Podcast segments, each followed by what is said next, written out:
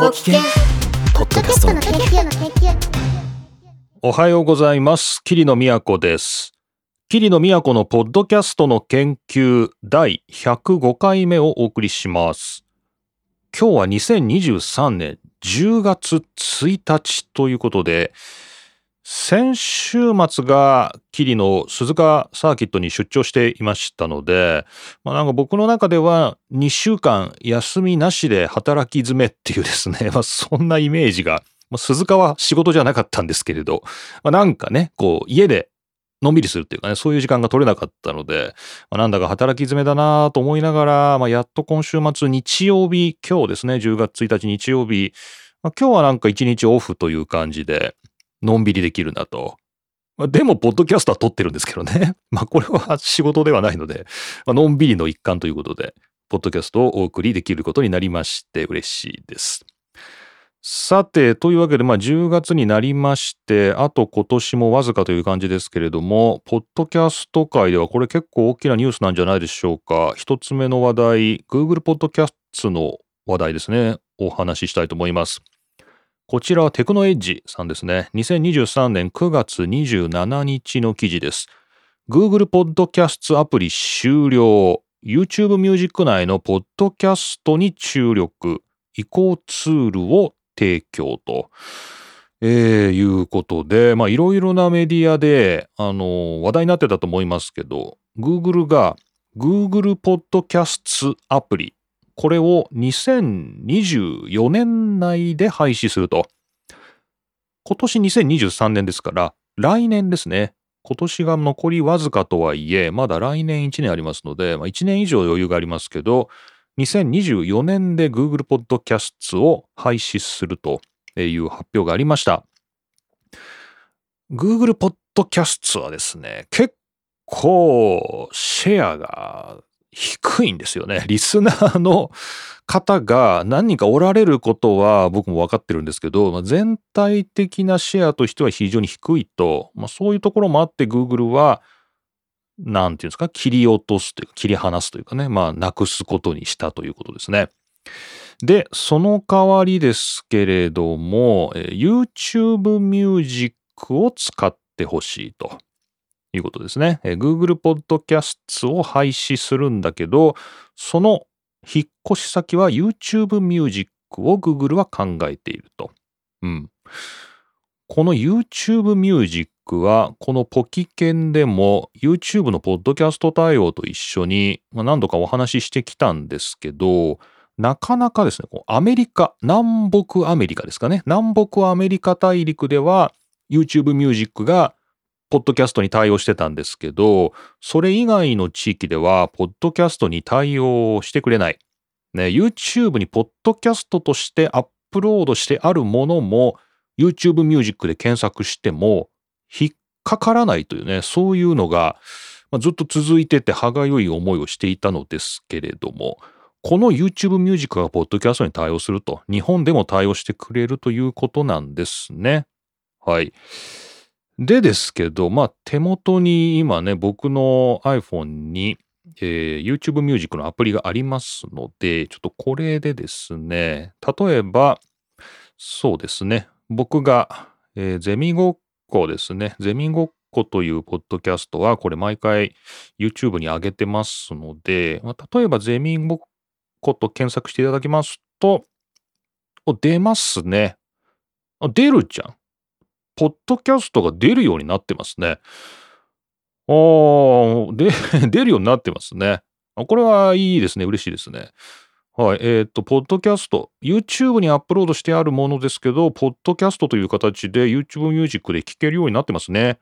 おー、これは皆さんぜひ YouTube Music ダウンロードしてゼミごっこ のテストであの聞いてフォローしていただきたいですけれど。え、じゃあ F1 ログは ?F1 ログ、F1 ログは YouTube に上げてないから出ないですね。あ、出ないね。やっぱ外側はダメなんで、YouTube の中にあるのしか出ない。で、今 F1 ログで調べますと、三宅さんのラジオポート F が出てきますね。三宅さんのラジオポート F は、えっ、ー、と、一部 YouTube に上がってますので、まあおそらくそこの説明欄で僕ですね、F1 ログの桐野さんがゲストですというようなことが書いてあると思うので、まあ、これが引っかかってくるっていう感じですかね。なるほど。まあ、そんな挙動ですね。なので、ちょっと一歩進んだかな？YouTube ミュージックね、ポッドキャスト対応に。今までは、このポッドキャストすら出てこなかったんでね、YouTube に上がってるポッドキャストすら出てこなかったんですけど、やっと出るようになりましたね。これは嬉しいですね。ただ、この YouTube の外側にあるポッドキャストは今のところ登録する方法がなさそうですよね。なさそうですね。なので、まあ、ここら辺ですか？ここ対応してくんないと Google ポッドキャストの代わりにはならないですよね。YouTube に上がっているものしか聞けないんだったらね。これはちょっと使い物になりませんので、まあ、まだまだこれからでしょうか。今年に入ってからというか、ついこの1ヶ月以内ぐらいで YouTube のポッドキャスト、この YouTube ミュージックのポッドキャスト対応を拡大するという話をしましたよね。ポキケンの101回目ですね。えー、101回目で2023年末までに YouTube がポッドキャスト RSS に完全対応という回をお話ししてますから、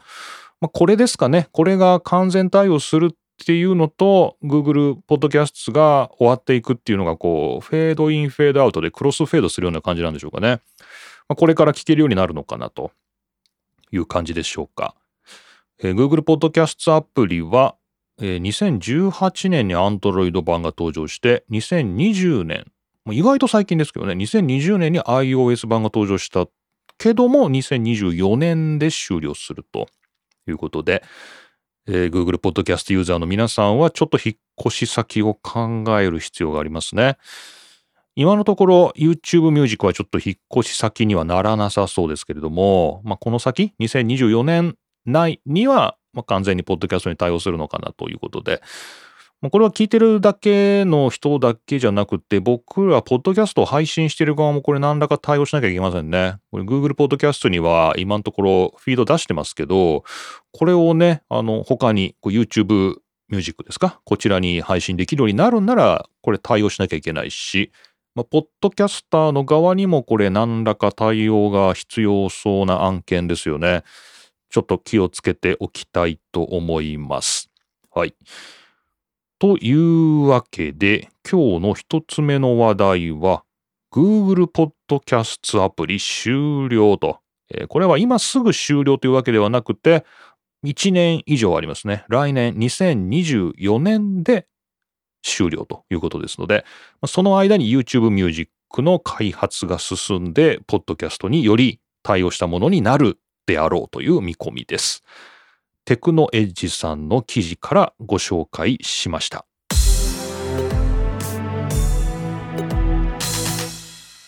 さて、二つ目の話題は、今日10月1日、まさに今日に関係したものです。えー、こちら読売新聞オンライン2023年10月1日の記事です。ステマ今日から禁止、インフルエンサーの自主的な投稿対象外、線引き難しくということで、これはソーシャルメディア含めていろんなところで話題になっていると思います。2023年10月1日、まさに今日からステマが禁止になりましたというね、まあ、こんなニュース流れてますね。えー、インターネット上で個人の感想を装って特定の商品を宣伝するステルスマーケティング、通称ステマ。これが1日から禁止されたというですね、えー、過去形で書いてあります。えー、このステマなんですけれども、えっと、僕の記憶では、別に今にこの禁止が始まったわけじゃなくて、まあ、以前からいろんな形でステマってちょっとと良くないよっていうことは言われてましたよね。え、ー、例えばですけど、2009年、もうだいぶ前ですけど、2009年に消費者契約法というのが改正された時には、えー、消費者に対する偽の情報に基づいた契約は無効というですね、まあこれすごい、まあ、いわゆる、何て言うんですか、クーリングオフとはまた違うのか。あれはどのような状態であっても契約を解除できるっていうもんだから、まあ、それとはまた別なんですかね。えー、消費者契約法と。まあ、ここでは、えー、偽の情報に基づいてみたいな話がありますけど、まあ、これは広く解釈すると、まあ、ステマにもこう対応できますよっていうかね、ステマにも含まれますよねっていうようなね、話があったりとか、直接的にはこっちかな？2016年、不正競争防止法っていうのが改正されて、えー、消費者に対して、えー、偽の情報を、えー、提供するっていうことあのいわゆるステマですね、えー、ステマが禁止されてるんですよね。なので、あの、まあ、今すごい今日あの話題になってますけど、まあ、今までいろんなところで法律で消費者契約法とか不正競争防止法とかまあ、なんかいろんなところでステマを直接禁止ってことはできないのかもしれないですけどそのステマという行為にあたるものを、えー、なんか外堀から埋めていくというかなんかそういうことは行われてましたよね。この、この記事には触れられてないんですけどね、読売新聞の。なので、あの、僕ら含めてポッドキャスターも、いや、もうステマって前から禁止されてないかなって思うんですけど、それは多分この2016年に話題になったんでしょうね。で、えー、今回は、え、消費者庁、意外と言いにくい、消費者庁がですね、えー、消費者庁のページには、今回は景品表示法というですね、今までとは違うの？また違うんだ。今までは消費者契約法、不正競争防止法。で、今回は景品表示法というところでステマが違反になることになったと。で、これはあの景品表示法なので、広告に関する法律で、えー、と、要するに、こ何らかのこの商品の、えー、提供であるとか、えー、なんかその広告っていうんですね、広告であるということを隠して広告してはいけないっていう、まあそんな感じですかね。はい。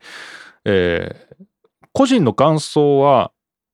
いいけど、ってこと？なの？この辺がグレーゾーンなわけですね。これ自主的に、自主的に投稿するものというのは、これは広告には当たらないので、まあ、それは、まあ、政府じゃないのかとかですね。まあ、いろいろ、まあ、めんどくさいです。まあ、めんどくさいんで、まあ、ちょっとまた記事読んでいただきたいですけれど、まあ、とにかく広告っぽいものには全部広告と載せろと。ね、それが、え、今回消費者庁のですね、えー、広告しています通り、景品表示法違反になると。ステマがね。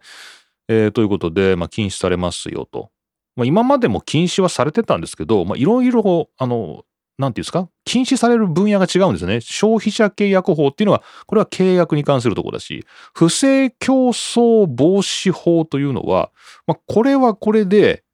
なんていうの？また別の法律なんですよね。これはね。えー、で、今回は、え景品表示法という、これは広告に関するものということで、まあいろいろなところでステマが禁止され始めたということですよね。はい。で、えー、まあこの番組はポッドキャストの研究ですので、ポッドキャストというところに引き寄せてちょっと考えてみたいんですが、あの、ポッドキャストの広告産業っていうのは結構広がっているということで、アメリカで一番盛り上がっているというのはよくニュースで紹介してますけど、日本でも様々な代理店がポッドキャストに広告を入れませんかっていうですね、そういうお誘いを、えー、ポッドキャスターに送っているところだと思います。僕のとこにも届くぐらいですから、あの皆さんのところにも届いているんじゃないかなと、まあ、ポッドキャストやってる方ですね。で、えー、まあ、その広告、まあ、広告を挟み込むという形、あの、要するに何て言うんですか、スポットの広告というか、このラジオのコマーシャルみたいな感じで、まあ、部分的にそのコマーシャルを挟むっていうね、明らかにここがコマーシャルっていうものを挟む、宣伝を挟むっていうものは、まあ、分かりやすいんですけど、あの、そうじゃなくて、あの、まあ、この商品ちょっと提供するんで、感想を番組でお話しいただけませんか？とか、ね。あと、ま、鈴鹿サーキットの F1 のこのパドッククラブのチケットこれ差し上げますので、ぜひその際の感想をとかですね、そういう、ま、グレーなところですけど、あの、ま、そういう形で、ポッドキャスター自身がその商品について話すとか、その企業について話すっていう広告ですね。これが、まあ、アメリカでも伸びてると、えー、いうことで、いかにも広告っていうのはスキップされてしまうんですけど、普段聞いているこう馴染みのある声のポッドキャスターが、その、いつもの口調、いつものトーンでお話ししてくれる部分っていうのは、まあ、結構リスナーに届くというところで、まあ、ポッドキャストの広告としてはそこが一番熱いっていうね、なんかそんなところもありますね。で、そこがこのステマの禁止、えー、消費者庁がですね、この景品表示法で、えー、広告であることを、まあ、明記せよということを言ってるわけですけど、まあ、これはポッドキャストでは結構難しそうですよね。えー、どの辺で難しそうかということですけど、まあ、僕がこの番組やってて、いろんなことをいろんなニュースを紹介してる中で気になったのが2つあって、1つは、こう番組自体が広告っていう。あの、もうすごい罠ですけど、この番組全体がもう広告っていう。こう、これは今まで紹介してたニュースだと、あの、ブランドイメージを高めるためにみたいなね。こう、なんか他の有名番組に広告を出すんじゃなくて、もう自社で番組出して、その自社のブランドイメージっていうのをこう番組を通じて高めていくと。まあ、サントリーとかですね、いろんなところがやってるようですけれど、例えばそれは何なんだと。広告なのかと。えそうなっちゃうとこのブランドイメージを高めるためのみたいなやつが、まあ、冒頭で、この番組は全て広告です。と例えば言わなきゃいけないとかなると、なんかもうブランドイメージどころじゃないなってね、なんか思っちゃったりするんだけど、この辺はどうなのかなっていうのが、まあわかんない。これグレーゾーンなんですかね。えー、番組全体がっていうね、こう、その特定の企業のブランドイメージを高めるものだっていうものの場合は、これは広告になるのかな？ステマなのかな？みたいな。これちょっと気になるかな？面白いけどね。どうなるのかな？っていうのが一つ目。で、二つ目が、これやってて思うんですけど、あの、あの、インスタでも、まあ、TikTok でも、あの、YouTube でも何でもいいんですけど、そういう、まあ、X でもいいですけど、そういうところってこう、ここが、要するにスポンサーの、なんていうんですか、広告ですとか、えー、プロモーションを含みますとか、こう、文字でお知らせできるじゃないですか。ここ広告、例えば広告ですとかね。雑誌でもありますよね。広告企画とか PR とかね、書いてあるページ。ああ、これ広告なのかみたいな。見る、見てわかるものっていいと思うんですけど、ポッドキャストって文字情報がないじゃないですか。基本音声情報だから、こう、例えば僕がこう滑らかに話している中の一部分に、例えばなんか入浴剤のことを僕が話した部分が仮にあったとして、そこが実は入浴剤の会社から提供を受けたものだったと。ね、ステマに当たるかもしれない場所だったと。でそういう時って、YouTube とかだったら、例えばそこでこう、プロモーションを含みますとか、ここ広告とか、文字でわかる場合はね、出せばいいと思うんですけど、ポッドキャストって出せないじゃないですか、文字が。だから、僕が言わなきゃいけない。っていうことになりますよね。えー、えじゃあここからは広告です。みたいな。それって難しくないかなっていう。で、しかもこう、聞き逃す場合もあるよね。それをね。だから見てわかる場合っていうのは、どっかのタイミングで見れば、あ、広告なんだってわかるけど、僕が、はい、ここからは広告ですって言ったこの3秒ぐらいを聞き逃しちゃうとね、あの、その先広告だってことわかんなくなっちゃうし、はい、ここまでが広告でした。とかね、なんかそういう感じになるのかな。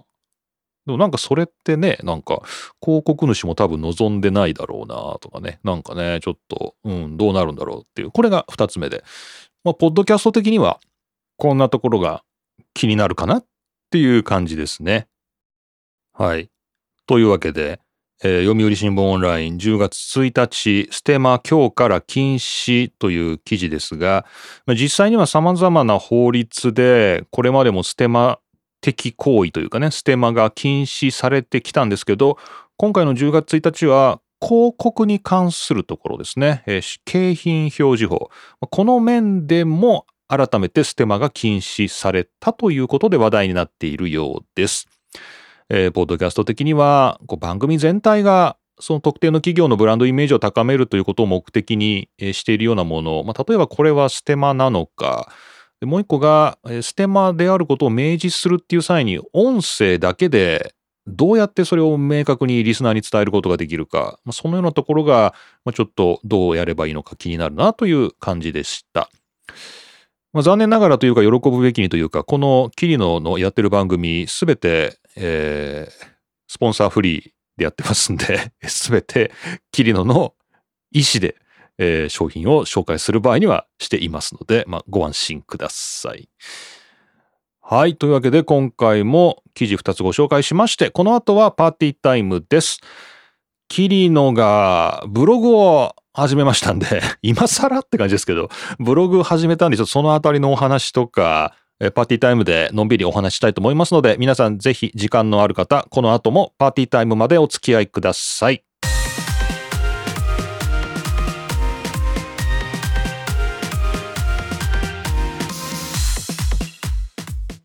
はい。というわけで、パーティータイムです。な冒頭でね、2週間働き詰めな気持ちでって言ってましたけど、まあ、先週の鈴鹿サーキットは、まあ、趣味で行ったわけですから、あの、疲れてどうすんねんという感じがしますが、下手な出張より疲れますよね。一日野外の鈴鹿サーキットにいるんですからね。まあ、そりゃ疲れるんですけど、まあ、だから月火水木金、土日鈴鹿、で、また月火水木金、どうも、昨日も出勤だったんで、まあちょっとですね、疲れたなと思いながら、まあでも今日休みなんで、なんか元気ですね。休みいいなって感じで。はい。ポッドキャストの研究取ってます。この後 F1 ログも取らなきゃいけないなと思ってますけど、まあ午後ですかね。はい。まあのんびりやろうかなと思ってます。でですね、キリノのブログをえー、始めました。えー、キリノートということで、これはハテナブログに、えー、作らせていただきました、えー、フォグノートドットハテナブログドットコム、えー、キリノート、えー、こちらで、えー、探していただきたいと思います。番組の詳細欄にも貼っておきまして、まあ、ここをね、このキリノートをちょっとね、あの、キリノのポータルというか、まあ、ここから全部飛べるようにしようかなとは思ってるんですけど、まあちょっと本拠地というかね、まあ、ここから、いろいろと、え、飛べるようにして、まあ、と僕の考えてることとかですね、そういうのを、そうですね、まあ週に1回、このポッドキャストの収録と合わせてね、週に1回なんか記事書くぐらいの感じで、まあのんびりやっていこうかなと思ってます。えー、早速ですけど、鈴鹿サーキットの、え、経験についてちょっと語ったものが9月24日の記事出してありますので、まあ、お楽しみくださいという感じですね。えー、ポッドキャストへのリンクももちろんですけど、あの、こちらのポッドキャストも応援してますということで、えー、石橋成美さんのプラットフォームとか、田村さんの、えー、シャローシラジオサニーデフライデーとかですね、えー、そういった、えー、関係、関係者へのリンクも貼ってありますので、えー、皆さん、えー、そちらからいろいろ番組聞いていただければなと思います。はい。ということで、ハテナブログに。で、なんかね、この、やっぱ、いろいろね、今、ブログ、どこに作ろうかなっていうので、結構ずっとね、悩んでたんですよ。この半年ぐらい悩んでて、あの、キリノートみたいな名前はね、なんか先週ちょっと近鉄電車の中でみたいな話したんですけど、まあ実はそれも前から候補の一つとしてはずっと考えてたんだけど、まあやっぱりキリノートだなと思ったのが、まあ、先週ぐらいで。で、やっと作ったんですけど、まあなんか今、今時ブログでっていうとなかなかね、あのー、あんま流行らないってとこもあるんですけど、自分でワードプレス立ててね、やっぱ自前のサーバーでやるっていうのがやっぱ一番いいのかなと思いつつ、まあ、なんか、うん、そこはちょっと手抜きして他のサービスで始めてみようかなっていうところで、いろいろ悩んだんですけど、まあ、やっぱちょっと、まあ、ハテナさんでね、ちょっとお世話になろうかなということで、ハテナブログで作ってみました。どうなのかなこれ。やっぱ自前のポなんて自前のポッドキャストもね自前のサーバーでやってるんで自前のねあのワードプレスインストールして自分のサーバーでやればいいんじゃないの？みたいななんかそんな気もするんですけどね、まあ、そんな気もするんですけどまあとりあえずははてなブログでやってみようかなということではいやってみます。以前、ノートですね。ノート .com。ノートでやってたんですけど、ノートはいまいちですね。なんかちょっと、うん、文化が違うっていう感じがしましたね。なので、ノートの方は撤退しつつ、えー、とりあえずこっちのはてなブログでやってみようかなということで、よろしくお願いいたします。まあ、久しぶりにちょっとブログ書いたんですけどね、なんかもう、めんどくさいですね。文字書くの。喋る方がめんどくさいだろうっていうふうに思われる方多いと思いますけど、あの、文字書くの大変めんどくさいです。で、ちょっとあの、書き方を忘れてました。なんかブログ的なね。ちょっと難しかったです。はい。えー、でもまあ、お楽しみいただければと思います。さてさて、それでですね、お便りもいただいておりますので、こちらメッセージご紹介したいと思います。Google フォームでいただきました。東京都にお住まいの栗ごはんさんです。ありがとうございます。キーリノさん、こんにちは。こんにちは。第83回。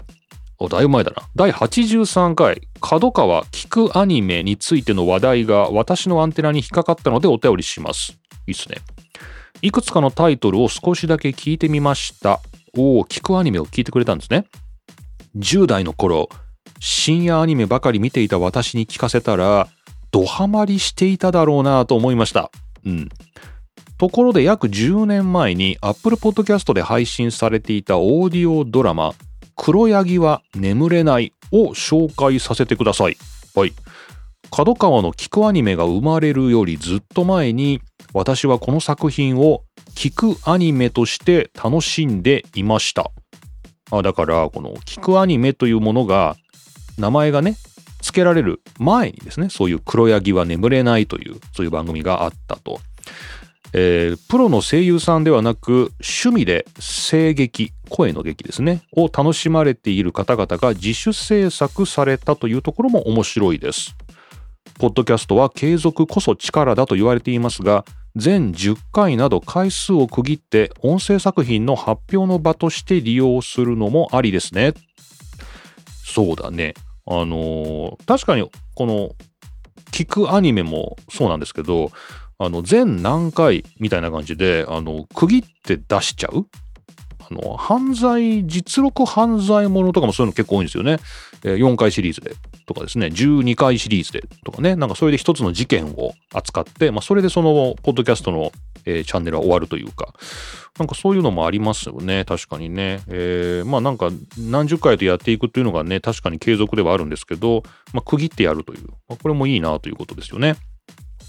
えー、今、第89回目を聞いています。かなり周回遅れですが、早く最新エピソードに追いつきたいです。ということで、東京都にお住まいの栗ごはんさんありがとうございました。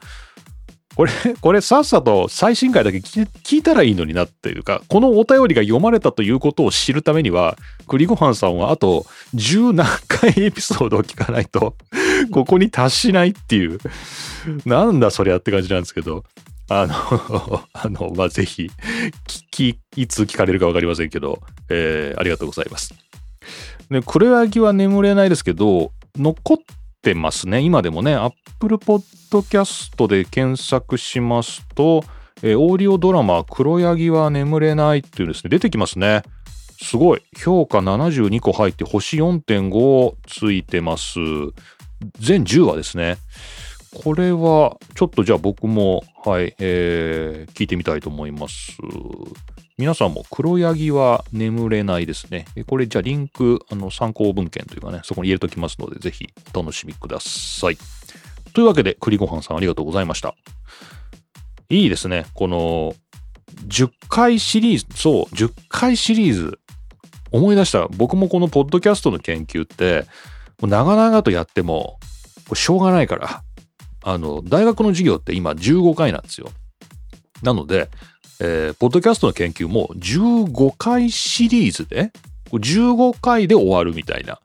なんかね、そういう案を最初に考えてたのを思い出しました。で、15回の案を作ったりとかして、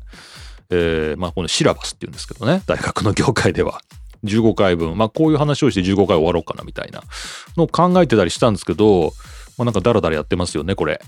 いいのか悪いのか。はい。また何か機会があればぜひ、あの、キリノの15回シリーズとか出してみたいですね。こう、バーチャル授業っていうかね、なんか15回聞くとなんか一つのことがわかるとかなんかそういうのいいですよね。ちょっと、はい、考えてみたいと思います。ありがとうございます。というわけで、この番組宛てのお便りは、Google フォームあるいはマシュマロでも受け付けていますので、よろしくお願いします。あとは、キリノのマストドンありますね。えー、マストドンもよろしく。で、たまに X も見ますんで、X もよろしくお願いします。で新しくブログ作りまして、ブログにもコメントが誰でも書けるような設定になってますので、スパム以外ですね、スパム、ステマ以外の コメントいただければと思います。ありがとうございます。